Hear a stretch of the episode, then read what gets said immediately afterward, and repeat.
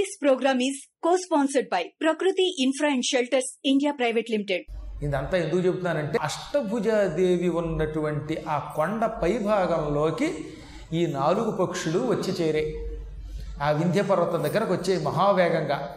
వింధ్య పర్వతం త్రేతాయుగంలోను ద్వాపర పూర్తిగా పాలరాయి వలె కనపడేవిట. ఇంద్రనీలమణుల్లాగా పాలరాయిలా కనపడేవిట. కలియుగంలో మానవులు కొండ పగలగొట్టేస్తారు. ఇంద్రనీలమణులను పాలరాళ్ళు కనపడితే బతకనిస్తామా మనం? పాలు కనపడితే బతకనివ్వం పాలరాళ్ళు కనపడితే బతకనివ్వం నాలుగు రాళ్ళ కోసం ఏ పనన్నా చేస్తాడు. అందుకే కలియుగలు అందరికీ నాలుగు రాళ్ళు వెనకే కిడ్నీల్లో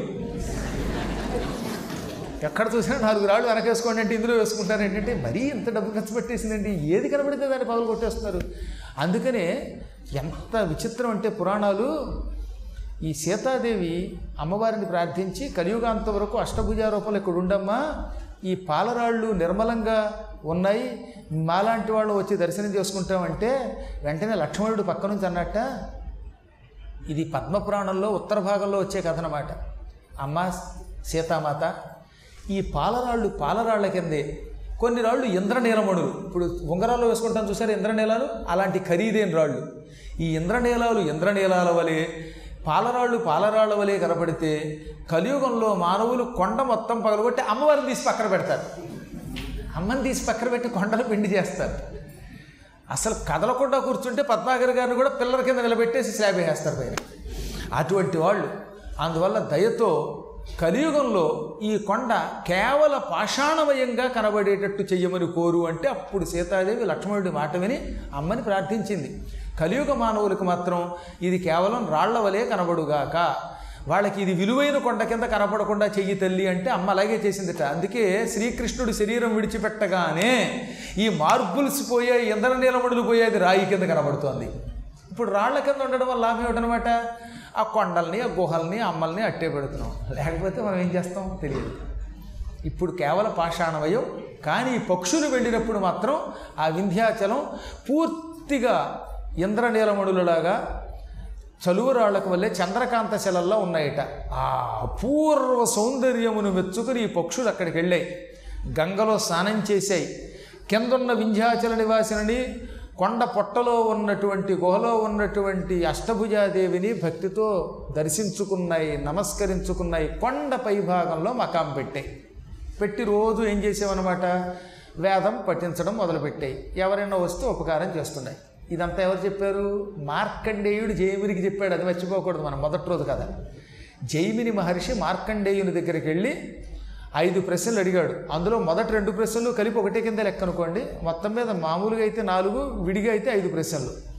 ఈ ప్రశ్నలకి సమాధానం అడిగితే నేను ఇంకా నెలలాళ్ళ దాకా చెప్పడానికి వీల్లేదు.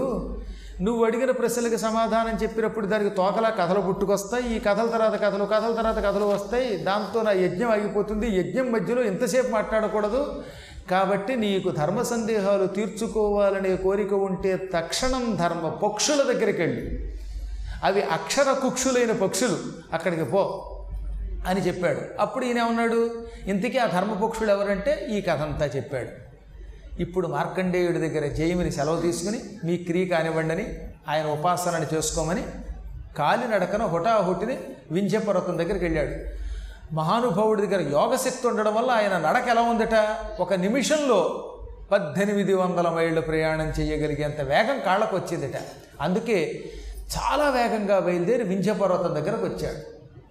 ఆ వింధ్యపర్వతం దగ్గరకు వచ్చి ఆ రమణీయకతను చూచి ఆశ్చర్యపోయాడు. ఆహా! ఇక్కడే కదా రామచంద్ర ప్రభు సీతాదేవిని మంచినీళ్ళు అడిగాడు. ఇక్కడే కదా సీతాదేవి అమ్మవారిని ఉపాసన చేసి నీరు కిందకి తెప్పించింది. ఓహో ఇక్కడే కొండగుహలో అమ్మవారు ప్రత్యక్షమై సీతాదేవికి అనేక రకాల ఆహార పదార్థాలు ఇచ్చింది. ఈ కొండ బంగారు కొండ వేదాలకి ధర్మాలకి నిలయం. మహానుభావుడైన అగస్త్యుని వల్ల పతనమైన కొండ.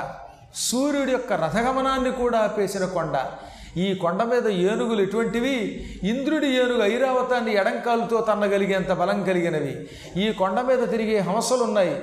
బ్రహ్మగారి యొక్క వాహనమైన హంసని చంటి పిల్ల కింద మార్చేంత గొప్ప శక్తి కలిగినవి. అంటే బ్రహ్మవాహనం హంస కూడా వీటి ముందు పిల్లలట. అంత వేగం కలిగిన హంసలు ఇవి ఈ కొండ మీద ఉన్న తీగలు కల్పలత కంటే గొప్పవి. అని ఆ కొండని ఆ రమణీయత్వాన్ని బహుధా ప్రశంసించాడు. ఇంతలో ఆయనకు ఒక చోట నుంచి చక్కని ఒక స్వరం వినపడింది. అది కూడా ఈశ్వరుడి యొక్క స్తోత్రం అనమాట బ్రహ్మాండ వ్యాప్త దేహ భసిత హిమరుచా భాసమానా భుజంగై కంఠే కాలా కపర్దా కలిత శశికలా చండకోదండకస్తా త్రక్ష రుద్రాక్షమాల సులలిత వపుష శాంభవ మూర్తిభేదా రుద్రాహ శ్రీరుద్రసూక్త ప్రకటిత విభవా నః సౌఖ్యం అని నాలుగు కంఠములు ముక్త కంఠంతో అంటే ఒకే కంఠంతో రుద్రసూక్తం పఠిస్తున్నాయి. అది విన్నాడు ఏమి కంఠం ఇది? మానవులలో ఇటువంటి కంఠం ఎప్పుడైనా నేను విన్నానా? ఇవి ధర్మపక్షుల కంఠం. నాలుగు పక్షులు ఒకేసారి పలుకుతున్నాయి. ఎక్కడ వెనక ముందు లాగానాం పేకానాం అన్నట్లేవు నలుగురు మాట్లాడితే ఒకేసారి చోట మీరు విష్ణు శాసనం పారాయణ చేశారు ఆ మధ్యలో చోట. ఓ వంద మంది ఉన్నారు. అందులో ఇంత చేసి మైకు దగ్గర ఉన్నది నలుగురు. ఒకళ్ళు విశ్వం అనేది ఒకడు వాడు విష్ణు అంటాడు. వాడు ముందుకి వాడు వెనక్కి. అందరూ ఒకే కంఠంతో ఒకేసారి విశ్వం విష్ణురు వషట్కారు అంటే అంత కష్టం. ఒక్క ఎంఎస్ సుబ్బలక్ష్మి ఆవిడ పక్కన ఉన్న శిష్యురాలు కలిపి చదివితే మాత్రం ఇద్దరు కలిపాడినా ఎక్కడ తేడా రాదు. సుశిక్షితమైనటువంటి కంఠములు కలిగిన వారు బాగా ఆరితేరిన మహానుభావులు అలా పడతారు. నిజంగా ఎన్నిసార్లు విన్నా తెలివి తీరదు ఎంఎస్ సుబ్బలక్ష్మి కారణ జన్మురాలు. మేరాబాయి మళ్ళీ ఆవిడ కింద పుట్టింది మన అదృష్టవశాలు మీ- మీకు తెలుసో లేదో పంతొమ్మిది వందల ముప్పై ఏడు నుంచి ముప్పై తొమ్మిది వరకు ఒక రెండేళ్ళ పాటు మీరాబాయి సినిమా తీశారు. ఆ మీరాబాయిగా ఎంఎస్ సుబ్బలక్ష్మి నటించింది. హిందీలో తమిళంలో ఒకేసారి తీశారు. హిందీలోను తమిళంలో డబ్బింగ్తో పాటు. దాంట్లో నాగయ్య ఏమో మీరాబాయి భర్తగా మీరాబాయిగా ఎంఎస్ సుబ్బలక్ష్మి. ఏం అద్భుతమైన నటనండి. సొంతంగా పాడుకునేది దురదృష్టం ఏంటంటే ఆ హిందీది నేను ఎప్పుడూ దూరదర్శన్లో చూశాను నా చిన్నప్పుడు పంతొమ్మిది వందల ఎనభై ఏడులో.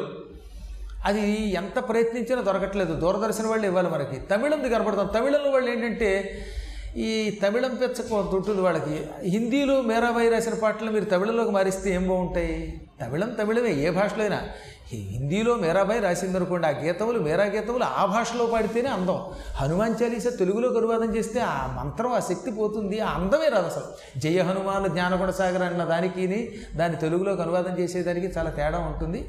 భక్తితో చేసుకుంటారు అది వేరే విషయం. ఎందుకు చెప్తానంటే మేరాబాయి రాసిన ఒక పాట ఉందనుకోండి యాద్దు ఆవే యాద్దు ఆవే. నాకు ఇప్పుడు గుర్తొస్తోంది గుర్తొస్తోంది అని బృందావనం వెళ్ళగానే ఆవిడ ఏమిటి గుర్తొస్తోంది? ఇక్కడ కృష్ణుడు తిరిగాడు. ఇదిగో ఈ పక్కనేమో ఆవులు తిరిగాయి. ఈ పక్కన స్త్రీ పురుషుడు అనే పేరుతో కృష్ణుడు రెండు రూపములు ధరించాడు. ఒకడు జీవుడు ఒక పరమాత్మ. వాళ్ళు ఒకళ్ళతో ఒకళ్ళు రాసక్రీడలాడారు. ఇలా అద్భుతమైన పాట పాడి ఇవన్నీ గుర్తొస్తున్నాయండి. దాని తెలుగులో గుర్తొస్తోంది గుర్తొస్తోంది అంటే ఏం బాగుంటుంది? ఆ అందమే పోయింది మొత్తం. ఆ ఎవరి లాంగ్వేజ్లో అయినా అనువాదం పొరపాటున చేయకూడదు. ఆవిడ ఏ లాంగ్వేజ్లో ఎలా పాడిందో దాన్ని యథాతథంగా పాడితే అందం అనమాట. ఎందుకు? అంత బాగా పాడింది. ఎందుకు చెప్తున్నానంటే ఎవరితో పాడినా అవతల వాడితో సమానంగా ఎక్కి దుక్కి లేకుండా వెనక్కి ముందుకి లేకుండా పాడిన మహాత్మురాలండి ఆవిడ. అదృష్టవశాత్తు ఆవిడ నేను కళ్ళారా కూడా చూడగలిగాను. పీవీఆర్కే ప్రసాద్ గారు టీటీడీకి ఈవోగా ఉన్న రోజుల్లో ఆవిడ చేత కొన్ని అన్నమాచార్య కీర్తలు పాడించారు. ఆవిడకి సాయం చేయాలనే ఉద్దేశంతో. ఆవిడేమో సాయం పుచ్చుకోదు కనుక అప్పుడు ఆవిడ చూశాను నేను. ఏమి రూపము అసలు ఏమి భక్తి? ఆవిడ చూస్తూ ఉంటే మీరాదేవి మళ్ళీ తిరిగి వచ్చి భూలోకంలో వెళ్ళి కొంతకాలం ఉండి వెళ్ళిపోయిన పుణ్యాత్మురాలన్నమాట. భగవంతుడు ఏదో కారణం చేత మానవ జన్మిస్తాడు. ఆ మానవ జన్మలో వాళ్ళు చేయవలసిన పనులు చేస్తారు. ప్రజల్ని బాగా ఉద్బోధిస్తారు. కొందరు పాటలతో అలరిస్తారు. కొంతమంది ఉపన్యాసాలతో అలరిస్తారు. కొందరు యజ్ఞములతో అలరిస్తారు. కొందరు పీఠాధిపతులై మనకి మార్గనిర్దేశం చేసి తమ దారిని తాము వెళ్ళిపోతారు. ఈ కారణ జన్ములంతా భగవత్ స్వరూపులు. వాళ్ళందరికీ మనం నిత్య నమస్కారం చేయాలి.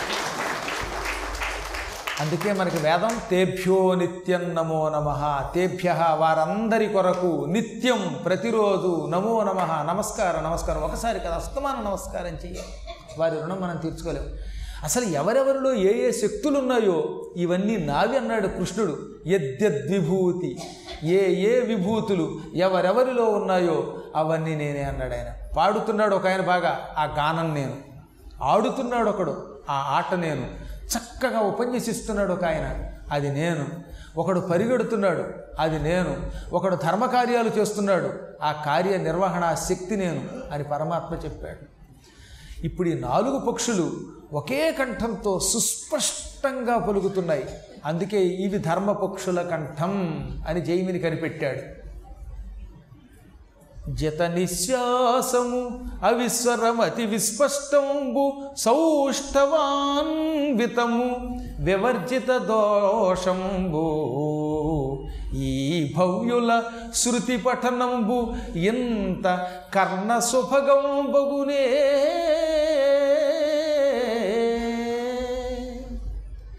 ఈ పక్షులు ఎంత చక్కగా చదువుతున్నాయే వేదం? అసలు ఎంత అందంగా ఎంత మధురంగా వేదగానం చేయటం ఎవరి వల్లన్నా అవుతుందా?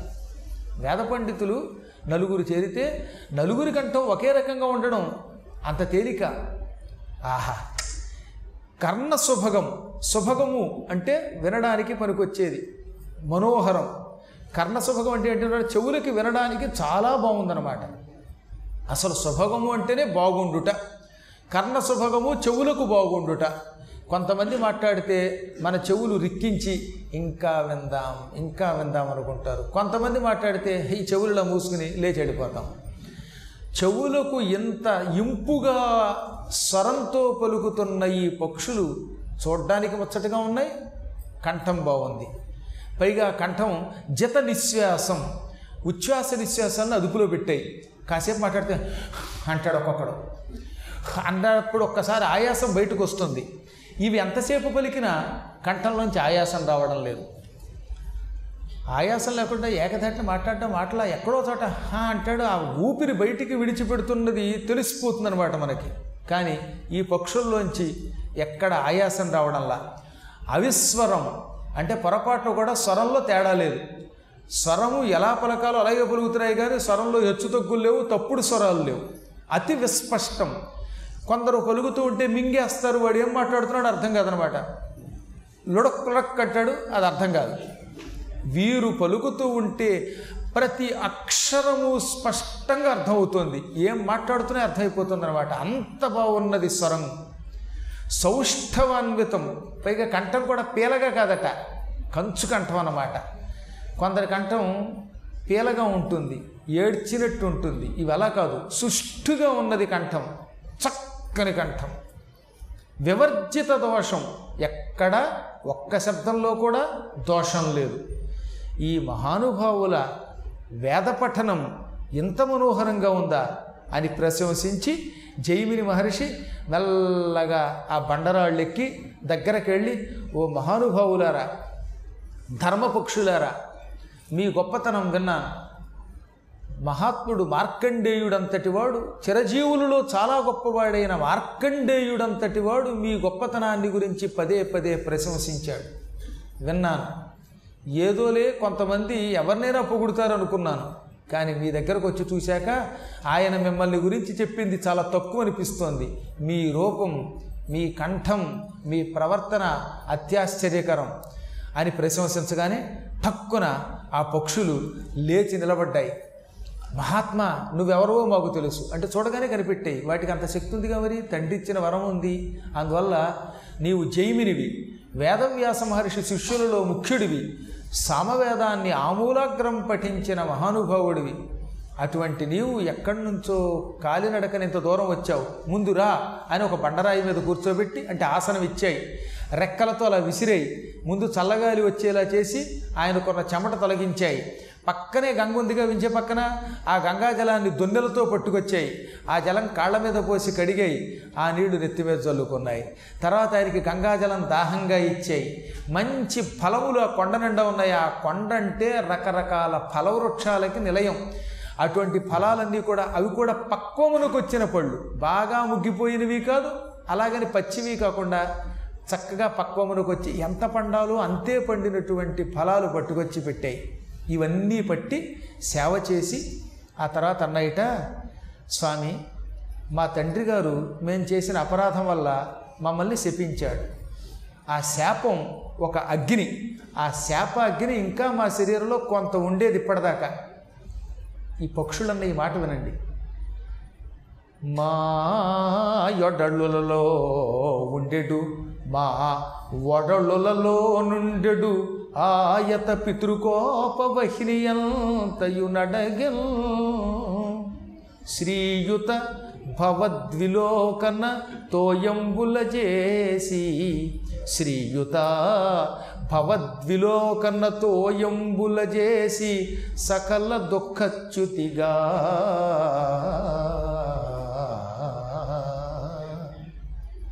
మహాత్మా జైమిని.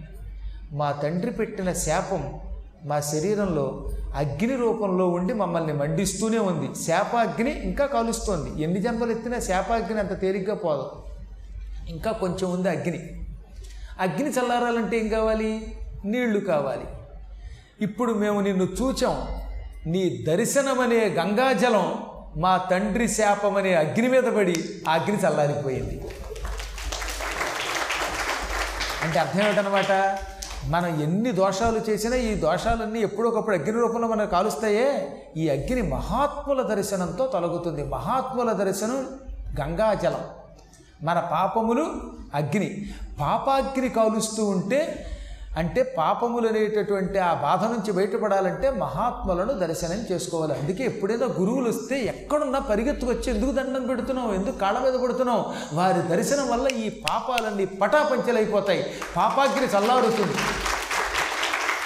చాలా గొప్ప పద్యం కదండి ఇది. మా తండ్రి శాపాగ్ని మమ్మల్ని కాలుస్తోంది. నీ దర్శనం అనే గంగాజలం ఆ అగ్నిని చల్లార్చి మాకు ఆనందం కలిగించింది. ఇక మాకు పాపాలు లేవు. అందుకే వీలున్నంత వరకు మహాత్ముల దర్శనం చెయ్యాలి మహాత్ముల సేవ చెయ్యాలి మహాత్ముల్ని ప్రశంసించాలి. నీవు వచ్చావు అని ఆయన్ని ప్రశంసించి కూర్చోబెట్టే తదనంతర కథ విశేషాలతో మళ్ళీ రేపు ఆరున్నర కలుసుకుందాం. ఇప్పుడు ఆయన ప్రశ్నలు వెయ్యాలి అవి సమాధానాలు చెప్పాలి. స్వస్తి ప్రజాభ్య పరిపాలయంతాం. ಯಾಯೇನ ಮಾರ್ಗೇಣ ಮಹೀಂ ಮಹಿಷಾ ಗೋಬ್ರಾಹ್ಮಣೇಭ್ಯ ಸುಖಮಸ್ತು ನಿತ್ಯಂ ಲೋಕಾ ಸಮಸ್ತ ಸುಖಿನೋ ಭವಂತು